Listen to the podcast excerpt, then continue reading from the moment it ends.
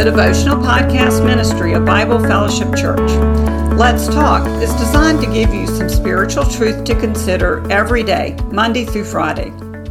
I was recently reminded by someone that God never seems to be in a hurry. In fact, it seems like God purposely works times of waiting into each of our lives. I'm not talking about the normal day to day waiting, like waiting in line at the grocery store or waiting for dinner to be ready. There's another kind of waiting. It's the kind of waiting that we remember at Advent, an intentional season of waiting. It's the kind of waiting we experience as we pray over a long period of time for someone we love to turn to Christ, or the kind of waiting it takes to work through grief or heal from a serious injury. It's the kind of waiting that's often accompanied by a deep burden and seems to move at a much slower pace than we would ever choose. It's that kind of waiting that we're called to remember during Advent as we wait for Christmas Day and as we wait for Christ to come again. So, what's the purpose of all this waiting? Scripture actually has quite a bit to say about how to handle these periods of, of waiting. In fact, it's a theme that comes up often, especially in the Psalms.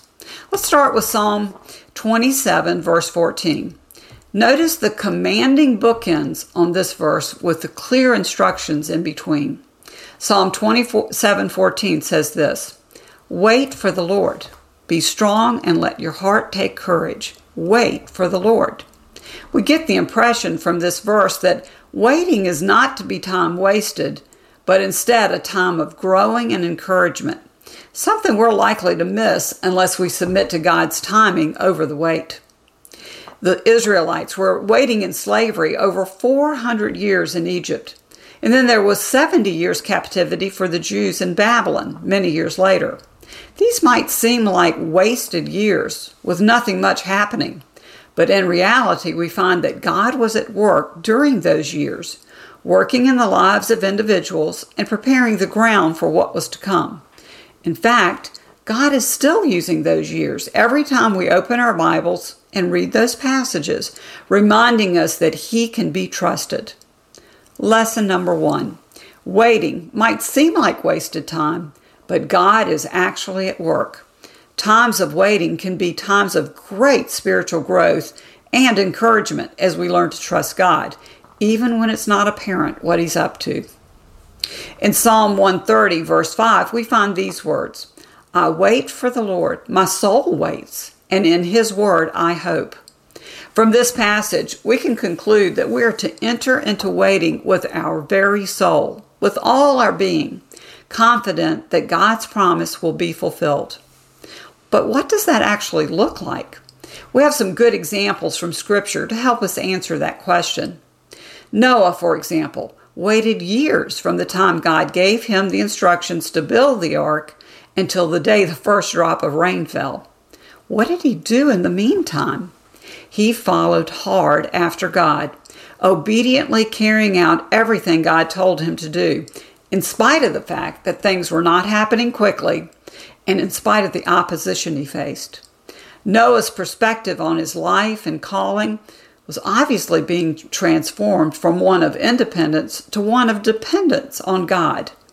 It's that kind of perspective that can only come from God that keeps us going, especially when the wait is long.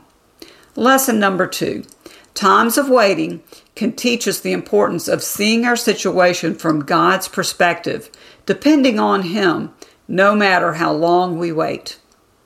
Psalm 38, verse 15 says, but for you, O Lord, do I wait. It is you, O Lord my God, who will answer. There's a tone of expectancy here as the psalmist declares that it's for God Himself that He's waiting.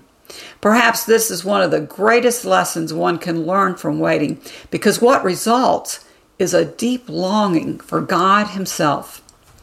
We discover that genuine satisfaction is in God alone, and nothing else even comes close in comparison.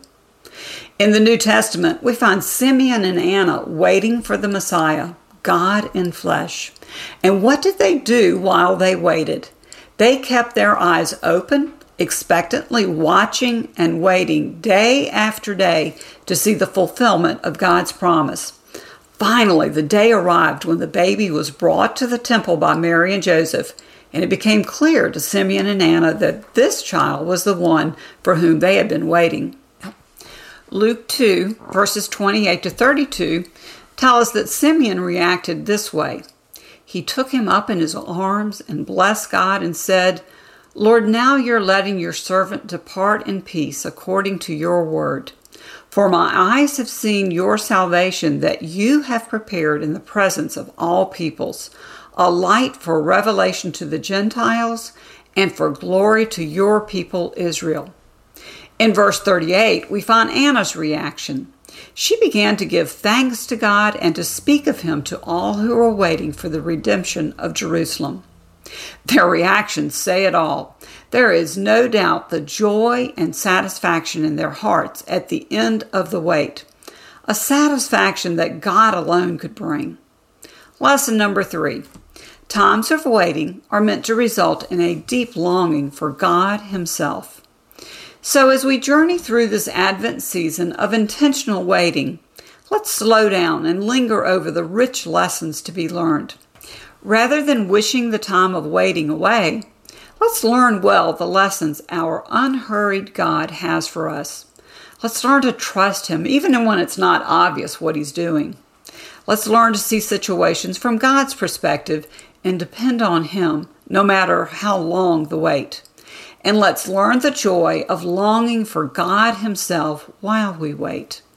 May this and every season of waiting be one where we choose to learn well the lessons our patient God has uniquely planned for each of us along the way. Let's pray. Lord, help us to learn well the lessons you have for us as we wait. Help us to keep our eyes on you and trust you no matter how long we have to wait. Amen. Well, thanks for joining us today for Let's Talk. Remember, come what may, let's stay teachable while we wait.